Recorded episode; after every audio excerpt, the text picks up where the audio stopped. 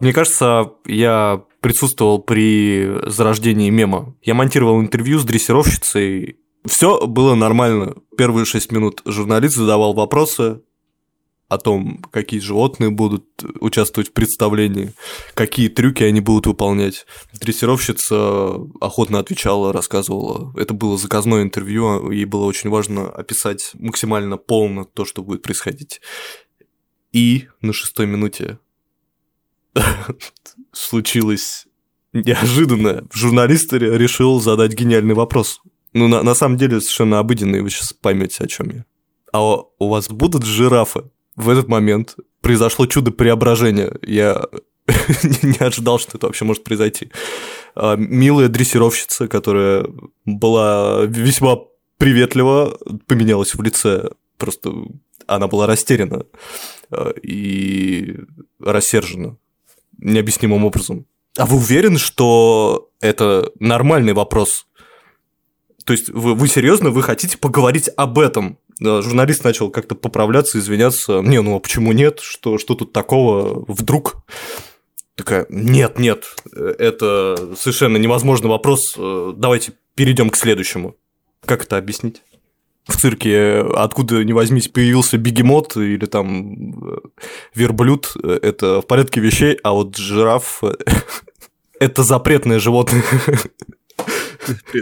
Я думаю, потенциал мема абсолютно очевиден, можно отрезать вопрос про жирафа и подставить все что угодно. Реакция просто невероятная. Кадр такой сереет, становится бесцветным, а немножко сверху накладывается автоматная очередь, у нее перед глазами проходит все, что, все, все, что можно было пройти. А она mm-hmm. такая, нет, это невозможный вопрос. Этого не будет. Скажите, когда новый выпуск подкаста? Нет, мы об этом не будем говорить. Давайте следующий. Вы что, серьезно? Как вы можете? Это неприличный вопрос. Я не буду отвечать на это. Никогда такого не было. И вот опять. Всем привет! Вы слушаете Кустарный подкаст. С вами Кирилл и Никита. Всем привет! Кустарный подкаст. Сегодня мы хотим обсудить фильм Пола Шредера «Дневник пастыря», с таким названием он прошелся в российском прокате. Мы все-таки склоняемся к названию первая реформатская, First Reformed на английском. Mm-hmm. Да, буквально перевод. Но это не тот режиссер, который так просто бы поставил в название что-то из серии «Дневник пастыря». Ну... Хотя, опять же, ты, ты утверждаешь, что «Дневник пастыря» тоже не случайное название. Ну, вообще он склонен э, к каламбурам, если так можно сказать. Э, в общем, да, название всегда говорящее. Например, э, последний его фильм «Холодный расчет в прокате. Непонятно. Ну, вообще в оригинале карт-каунтер, то есть считающая карта. Речь идет о игроке, который колесит по Америке. Зовут его Уильям Телл. Телл – это термин из мира покера, жест, который выдает игрока в покер понятно, да, что имеется в виду, то есть какая-то деталь, которую может подметить другой игрок и его раскусить. Это, безусловно, на фабульном уровне отыгрывается, имеет важное значение. При этом имя Уильям Телл а, созвучно другому имени Вильгельм Тель. Это персонаж из э, легенд Швейцарии, чей путь э, тоже находит отражение в сценарии фильма. Теперь давайте вернемся к первой реформатской и обратим внимание на название «Дневник пастыря». Неточный перевод, но понятно, откуда прокатчики его взяли. Потому что существует фильм 51 года «Дневник сельского священника», а, из которого Шредер заимствует э, многие фабульные элементы. Речь идет и о проблемах с желудком, и о проблемах с паствой, и о проблемах с Богом, пристрастие к алкоголю. В дневнике сельского священника Кюре питается только мякишем, смоченным в вине. Ничто другое его желудок не принимает. Понятно, логика прокатчиков, но все таки давайте придерживаться оригинала. Тем более, что Шредер переосмысляет все-таки подход Робера Брессона в фильме «Дневник сельского священника», потому что а, там важное значение имеет э, синхронизация того, что пишет Кюре, с тем, что происходит в фильме, потому что все дублируется. Мы видим буквы, мы слышим текст, который читает Кюре, совпадающий с текстом в дневнике. И мы видим ровно то, о чем он говорит. То есть такое тройное повторение. Это работает на остранение. Здесь э, Шредер все-таки стремится делать зазор между тем, что написано, и тем, что мы видим. Иногда в ироническом достаточно ключе. Э, я думаю, мы позже об этом поговорим. Если честно, нам, на мой взгляд, дневник пастыря это просто тыкнули пальцем в небо, потому что в этом фильме есть дневник, который ведет священник, и таким образом они даже могли не знать о связи с, с сельским священником. Ну, хочется все-таки быть оптимистом. Тогда возникает э, смысловое поле между оригинальным названием и названием данным прокатчиком. При том, что есть много отсылок на самом деле. Оригинальное название больше подходит фильм.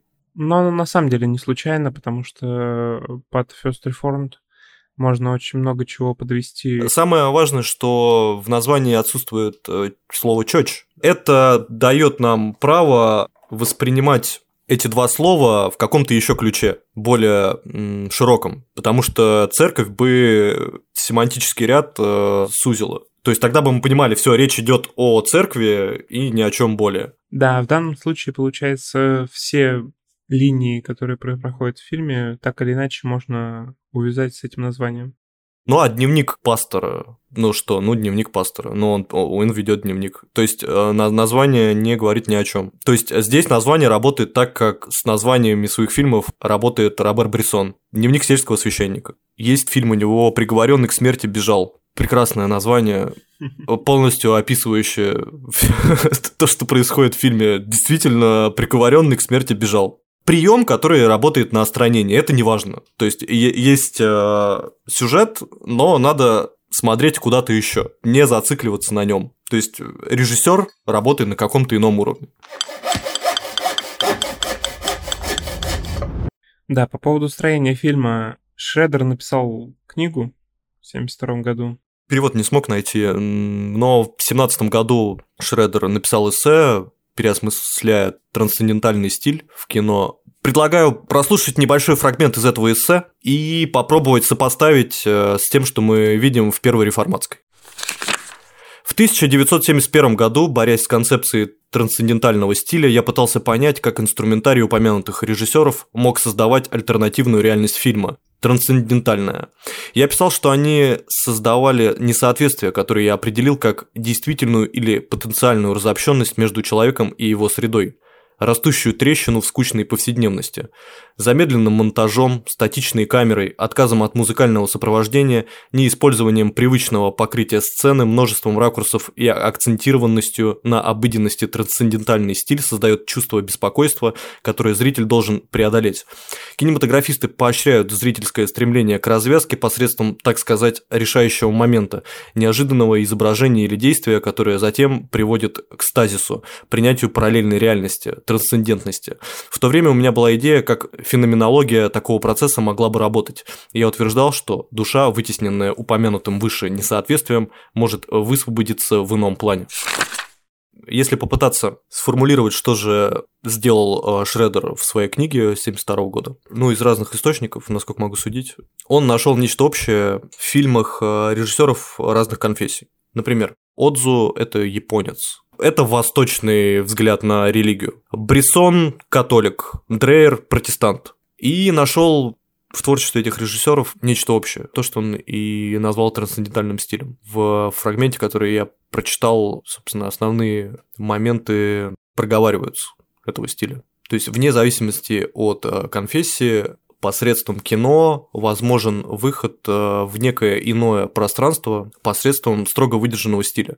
Я уже провел аналогию с фильмом э, «Дневник сельского священника». Очевидно, что Шредер использует... Вдохновлялся? Вдохновлялся этим фильмом, безусловно. Давайте перескажу завязку другого фильма. Это фильм «Причастие» э, Ингмара Бергмана. Фильм начинается с воскресной службы, после которой в комнату к священнику, которого зовут э, Томас, заходит пара прихожан, беременная женщина со своим мужем. Карин, так ее зовут, просит поговорить э, с ее мужем, который сомневается, что хочет ребенка, потому что прочитал в газете о том, что Китай скоро изобретет э, атомную бомбу. Через некоторое время мужчина возвращается, происходит разговор с священником один на один. А, разговор такой, что если у этого мужчины были какие-то сомнения о том, наложить на себя руки или нет, то после этого разговора никаких сомнений не остается. И мужчина совершает суицид. Что-то это нам напоминает э, должно,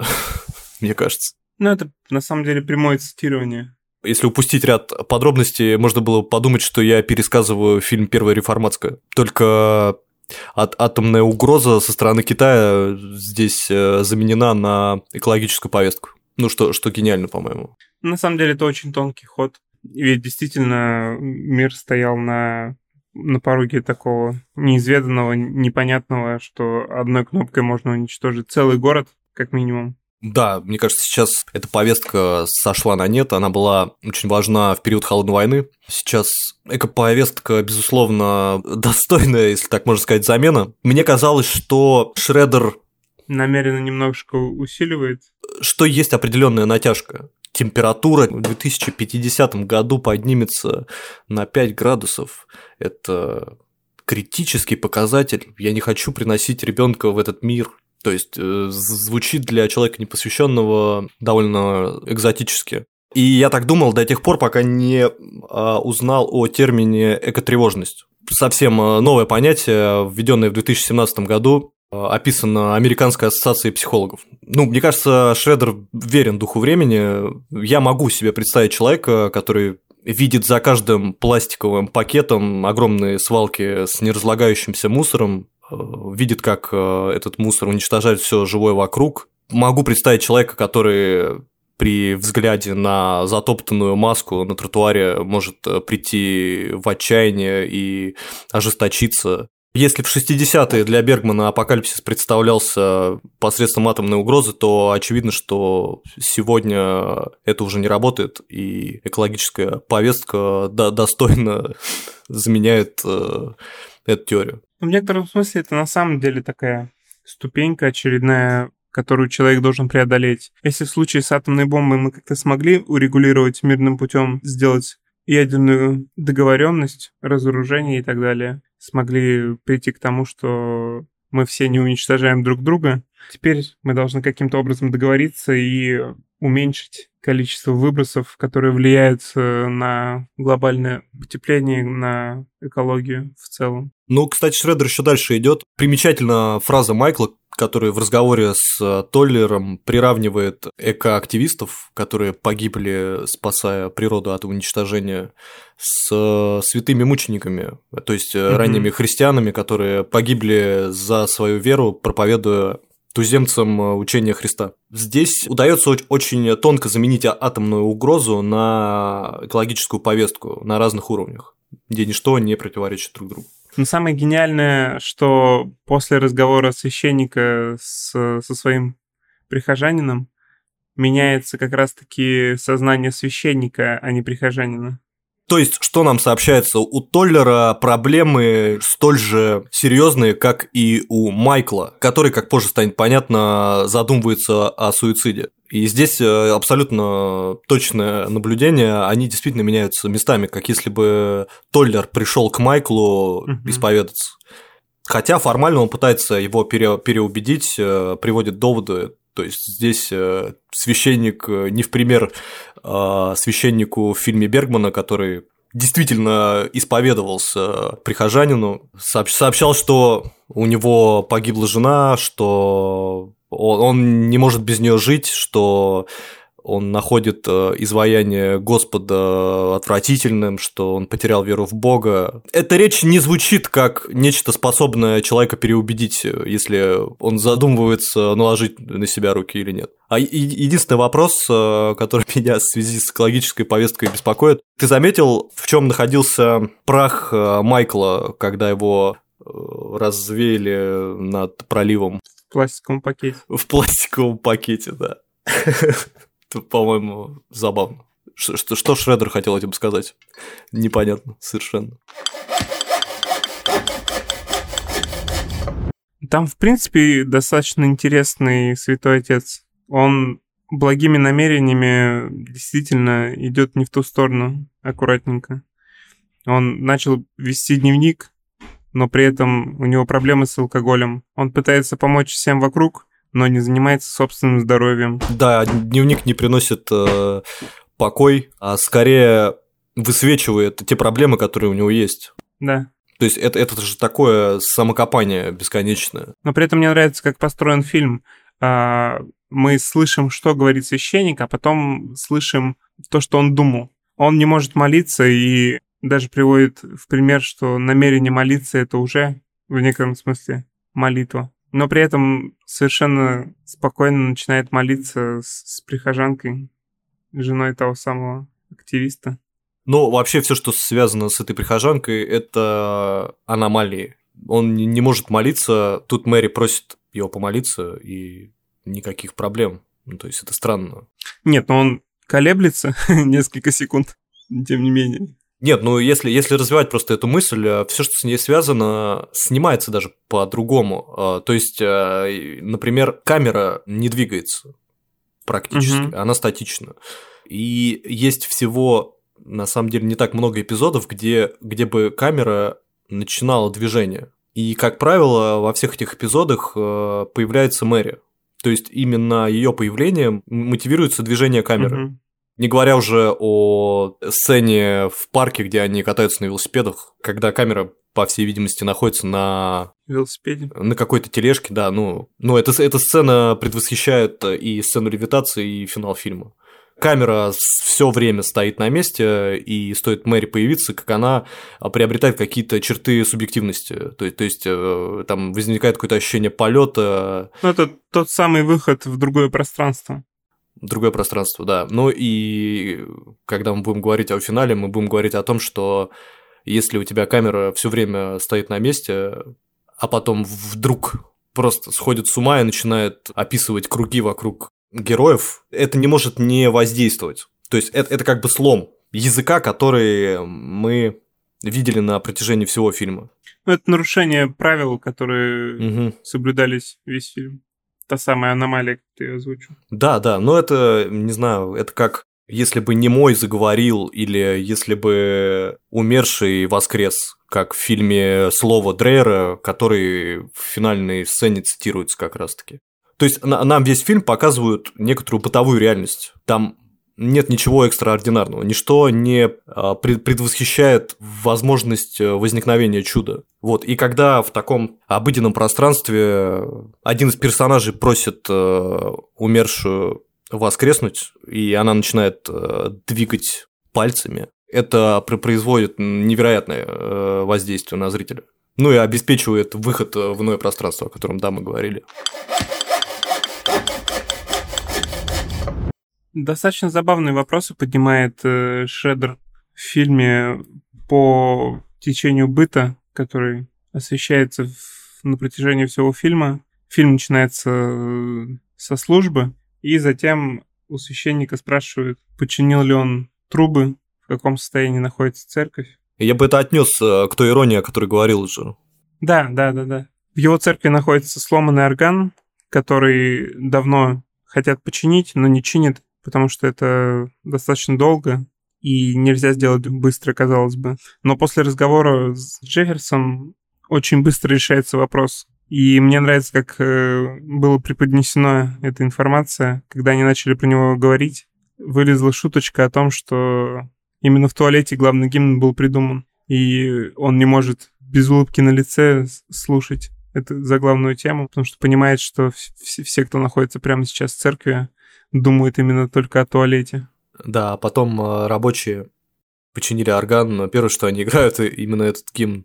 При этом преподобный Толлер э, не понимает всего этого юмора, но подыгрывает всем на протяжении всего фильма. Церковь функционирует как музей, когда, помнишь, приходит э, семейная пара. Которую он рассказывает. Которые, похоже, просто случайным образом как туда попали, я не знаю, обычные такие э, шаблонные туристы. Вот в какой-то момент отец этого семейства рассказывает анекдот, где орган сравнивается с органом. И на лице Толлера возникает э, такая ложная улыбка, которая не хочет обидеть э, этого, этого человека, но всем своим видом показывает, что все, все сказанное максимально неуместно здесь. И в конце, именно как будто бы за это, отец семейства дает чаевые Ну, может, он просто оплатил экскурсию.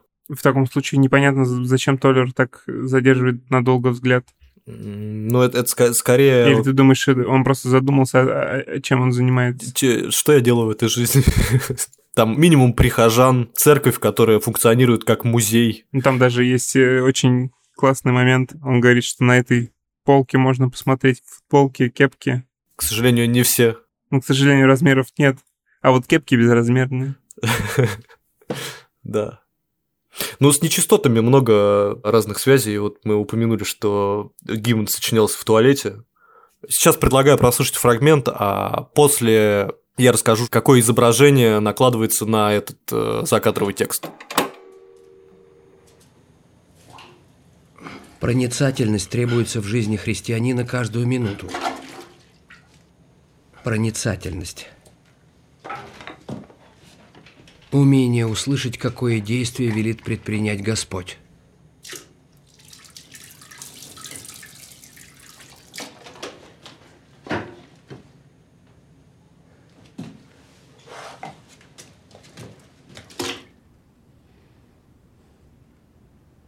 Из-за своих недомоганий я вечно не в духе.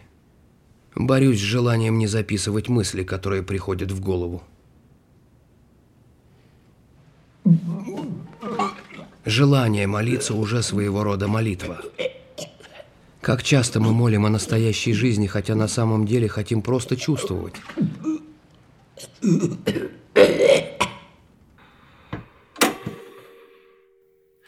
А помнишь, что происходит в этой сцене? Он заходит в туалет с вантусом, начинает э, прочищать засор в унитазе. На текст о желании молиться. Он блюет. Да, да. Он стоит на коленях перед унитазом, как э, Его перед, тошнит. как перед иконостасом. Ну, ирония, ну, мне кажется, да, и при этом сопоставление. Ну, это совершенно точно, да. Давай попробуем как-то это снижение, связанное с туалетом, каким-то образом попытаться осмыслить и связать э, с э, богоискательством и там с, другими какими-то элементами. То есть, как, когда в финале Толлер наливает себе в стакан средства для прочистки труб, Причащается. и таким образом, да, пытается покончить с собой. По- Почему средства для очистки труб? Возникает вопрос. Ну, оч- очевидно, что не случайно он этим же средством действительно прочищает э, трубы. Какая здесь э, может быть связь? Ну, это очищение, это освобождение. Связь э, аб- абсолютно прямая. Чем он хуже санузла, который необходимо избавить от засора? Ну, там при этом у него же там действительно засор, да, у, у него, вероятно, рак. Он, то есть, он не успел э, сделать гастроскопию, но доктор практически убежден, что у него злокачественная опухоль. То есть, злокачественная опухоль э, связана с засором в унитазе. Ну, абсолютно. Но логика очень простая. При наличии засора туалет не может функционировать полноценно.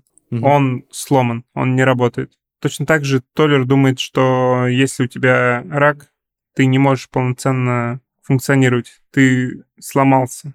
Но проблема еще в другом. Он же сломался, и в нем что-то не работает по разным причинам. Он потерял ребенка, он потерял прихожанина, он нашел новый смысл в, в- Да, и даже, Свои- извини, перебью, даже сложнее, он не просто потерял прихожанина, а вот э- этого мотива у Бергмана не было, то есть он еще и как бы потерял повторно сына, то есть для него это Да. возвращение в то состояние, с которым он более-менее, как мы понимаем, скорее всего, успешно справлялся. Ну, справлялся на грани, на самом деле, потому что он себя все-таки запустил, и дошло все до рака. Что я хотел сказать? Акцентируется грязь, э, нечистоты, нечто низменное, но, что более важно, как мне кажется, нечто скрытое. Мы же не можем сказать, есть рак или нет рака. Мы не можем сказать, э, есть засор или нет, что случилось. Почему вода поднимается э, в унитазе? Что же произошло? Попробуем вот эти моменты как-то развить. Я тебе скажу больше, не все верят в глобальное потепление, и совершенно точно так же мы не можем ощутить а, на коротком промежутке времени прямо сейчас, э, что мы влияем на экологию так сильно. Мгм. Это возможно увидеть только если делать э, замеры на протяжении какого-то продолжительного времени. И все предсказания, они же основываются на какой-то модели просчета, а не на, на конкретных фактах. И в некотором смысле это тоже некоторая вера. Да, да, абсолютно. И то есть подходим мы к чему? К тому, что Бог тоже скрыт так же, как, как рак, как засор, как э, глобальные экологические проблемы. Вот, э, ну, давай попробую подытожить все, что мы здесь э, надумали. Смотри, место засора в туалете неопределимо, и мы можем видеть только следствие засора, угу. но не сам засор. Дальше. Экологическую катастрофу фиксируют только ученые, которые замеряют годовое повышение температуры и могут прогнозировать, что случится в 2050 году. Ну или на примере пруда в этом городе фиксировать, что животные погибают.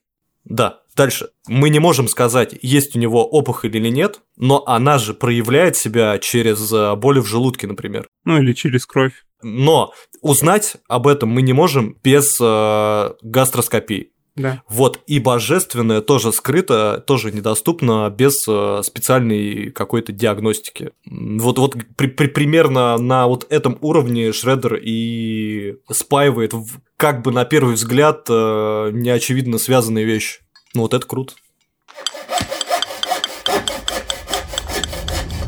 но при этом он э, достаточно иронично ко всему относится. Стоит вспомнить разговор Толлера с Эдом Балком о том, что Господь нас о чем-то просит, на что Балк ему отвечает, вы что, слышите голос Господа? Ну и вообще вся ситуация э, со стороны постоянно выглядит совсем не так, как э, ее видит э, сам Толлер. Он исполняет последнее желание своего церковного сына, а внешне это выглядит как политический вызов. Он пытается помочь своему прихожанину, а выглядит это так, что он наставляет человека, который совершил самоубийство. А дальше э, сам Толлер начинает видеть э, смыслы, которые абсолютно неочевидны. Он видит, что природа — это и есть Бог, и мы должны защищать ее. Не, не это ли главная задача церкви? Ну да, и вот здесь э, готов несколько примеров привести, потому что дальше он начинает интерпретировать священное писание. И это, это сделано действительно крайне иронично. А, приведу несколько примеров, опишу, что в кадре. Э, Толлер достает из колючей проволоки запутавшегося в ней грызуна. Не знаю, что это. Помнишь эту сцену? Я подумал, что это кошка, но да, скорее всего, это какая-то белка. Ну, скорее всего, белка, я не знаю. Ну, не кошка. Ну да, да смешно, да? Это происходит на территории церкви. Самое смешное, что э, церковь огорожена была, получается, колючей проволокой. Колючей проволокой. Которая погубила бедные животные. Да, ну, то есть да. Что-то связанное с природой. Но как да. только он начинает задумываться о природе, он убирает эту колючую проволоку. Угу потому что связывает церковь с э, тем, кто должен оберегать природу. Да, абсолютно точно. Давай процитирую, что за кадром в этот момент звучит. А звучит Откровение Иоанна. Глава 11, стих 18. «И рассверепели язычники, и пришел гнев твой, и время судить мертвых и дать возмездие рабам твоим, пророкам и святым, боящимся имени твоего, малым и великим, и погубить губивших землю». Но губившие землю то есть э, в контексте фильма, ну, в голове Толлера э, это промышленные магнаты, готовые насиловать природу ради сиюминутной выгоды. Очевидно, что не этот смысл был вложен в священное писание. Или другой пример. Толлер дома достает э, пояс смертника, долго всматривается в него. Э, за кадром звучит послание Ефесянам, глава 6, стих 10. Наконец, братья мои, укрепляйтесь Господом и могуществом силы Его. Облекитесь во всеоружие Божие, чтобы вам можно было стать против козней дьявольских, потому что наша брань не против крови и плоти, но против начальств, против властей, против мира правителей, тьмы века сего, против духов злобы поднебесных.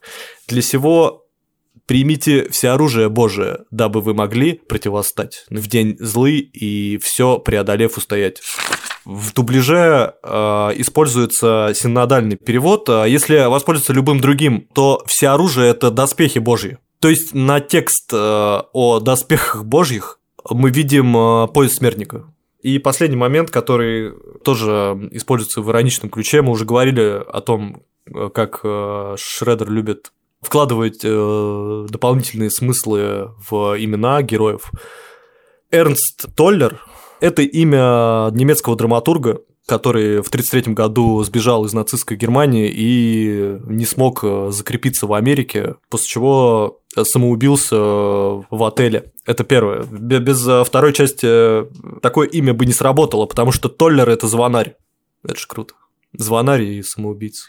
Но мне очень нравится, что этот фильм работает э, как бы без дополнительной информации, но с дополнительной информацией он становится достаточно пронизанным таким.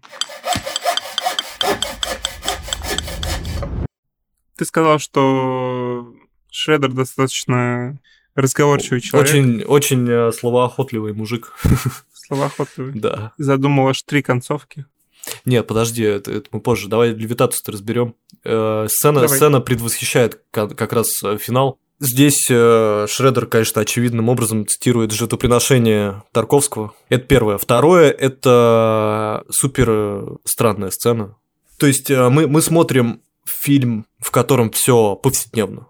И ближе к финалу вдруг э, мы видим сцену левитации. Ты как воспринимал эту сцену? Вот как, когда они вдруг взлетели? Ну, как некоторый выход из э, привычного сознания, что ли. Как некоторое возрождение чувств. То есть у Шредера даже камера практически не двигалась. Э, сцена еще хорошо сделана, потому что вдруг э, в какой-то момент пространство комнаты исчезает, мы начинаем видеть э, величественные виды природы, и в какой-то момент лицо Толлера обращается в камеру, как бы понимаем, что он как бы выключается из э, контакта с Мэри, и мы погружаемся в его голову.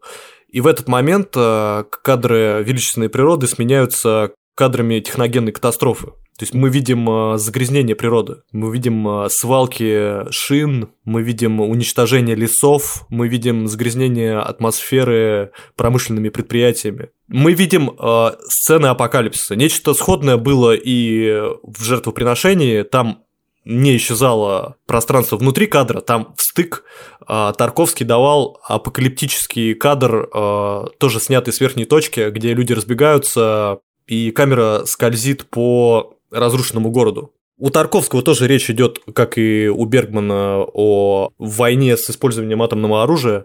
Фильм также строится на супер абсурдном сюжетном повороте. В какой-то момент э, никогда не молившийся главный герой Александр начинает молиться, готов пойти на все, лишь бы э, война прекратилась. В этот момент к нему приходит почтальон и сообщает о том, что все можно остановить. Просто для этого нужно возлежать с служанкой. максимально, по-моему, бредовая вещь, и э, он идет э, на это, и война прекращается. А сцена левитации предвосхищает э, финал. Давай здесь остановимся подробнее. У Шредера было три варианта. В первом варианте Толлер взрывал церковь, и все заканчивалось как в фильме «Забриски Пойнт» летящими вещами в воздухе. Но не, не знаю, то есть на уровне байка рассказываю, потому что где уж как подтвердить. А, он сказал, что это было бы слишком дорого. А, второй вариант, э, он хотел рисовать э, у Брессона. Дневник сельского священника заканчивается крестом. Умирает священник, и мы видим крест. Вот, а третий вариант э, он подчерпнул из фильма «Слово Дрейера», где его поразило не само воскрешение, а реакция неверующего мужа, женщины, которая воскресла. Угу. То есть он не падает на колени, не начинает молиться, не знаю, креститься, ничего этого нет. Там перед воскрешением ему говорят, все, ее душа с Богом, отойди от нее. Он говорит, ну, я же не только ее душу любил, но еще и тело. И после воскрешения они обнимаются, и там акцент сделан именно на телесном контакте. Угу. То есть не на обращении неверующего, а на их воссоединении. Это нечто другое все-таки. Мэри, а, ну, очевидно, здесь, а, кстати, хорошая аналогия еще. Мэри беременна, то есть у, у нее нечто скрыто в животе. Есть определенная, ну, понятная, по-моему, отсылка, где ее Мари. Не случайно да. ее зовут Мэри. Мы уже говорили, имена у Шредера не бывают случайно. У Толлера тоже что-то в животе, и тоже что-то скрытое. Только у Мэри это не, не, нечто созидательное, а у Толлера нечто деструктивное. А, я только могу вспомнить, что финальная сцена опять э, подается нам одновременно иронично и неиронично, в том смысле, что она под слова «отдайтесь, отдайтесь, э, отдайтесь воле Господу». Ну, то есть он собирается взорвать э, поезд смертника. Этот э, план терпит неудачу. Он обматывается колючей проволокой, который, из которой вытащил белку еще недавно. Ну, то есть, все не до конца серьезно, все равно, до самого конца. Он... Э, Но он становится той самой жертвой. Он наливает средства для системы. очистки труб. Угу. И не случайно средства такого желтого цвета. Угу. Камера сходит с ума, начинает кружить э, вокруг обнимающихся Толлера с Мэри. Как ты понимаешь э, эту концовку? Вопрос в том, как она туда попала, да, возникает. То есть при всем э, как бы эффекте, который достигается этим финалом, то есть он работает. Как она туда попадает? То есть меня, меняется освещение комнаты, мы не слышим шагов, она просто оказывается в комнате Толлера, который очевидным образом закрыт потому что несколько мгновений назад э, к нему приходил Джефферсон, стучал в дверь, и никто не подошел. Понятно, что если бы дверь была открыта, он бы зашел. Да, и мне кажется, именно поэтому мы очередной раз видим субъективный вылет. Это некоторые мечты Толлера. Тут вопрос исключительно в зрителе. И, или это благодать, чудо преображения, и что-то столь же трансгрессивное, как э, воскрешение умершей в фильме Дрейера. Или это предсмертное видение. Между вот этими двумя версиями, как мне кажется, существует э, некий баланс. Сделано это, безусловно, осознанно, финал открыт э, для интерпретации, и восприятие этой сцены зависит исключительно от зрителя. Но это еще отсылка к воскрешению Христа. Это же воскресная служба он выходит из э, затемненной комнаты, угу. как из пещеры, в белом одеянии, обмотанный колючей проволокой в крови, как мученик. Не будем э, выносить какой-либо вердикт, э, потому что каждый решает этот вопрос для себя сам. Спасибо, что слушали. Если вы хотите нам помочь, пожалуйста, расскажите об этом подкасте своим друзьям.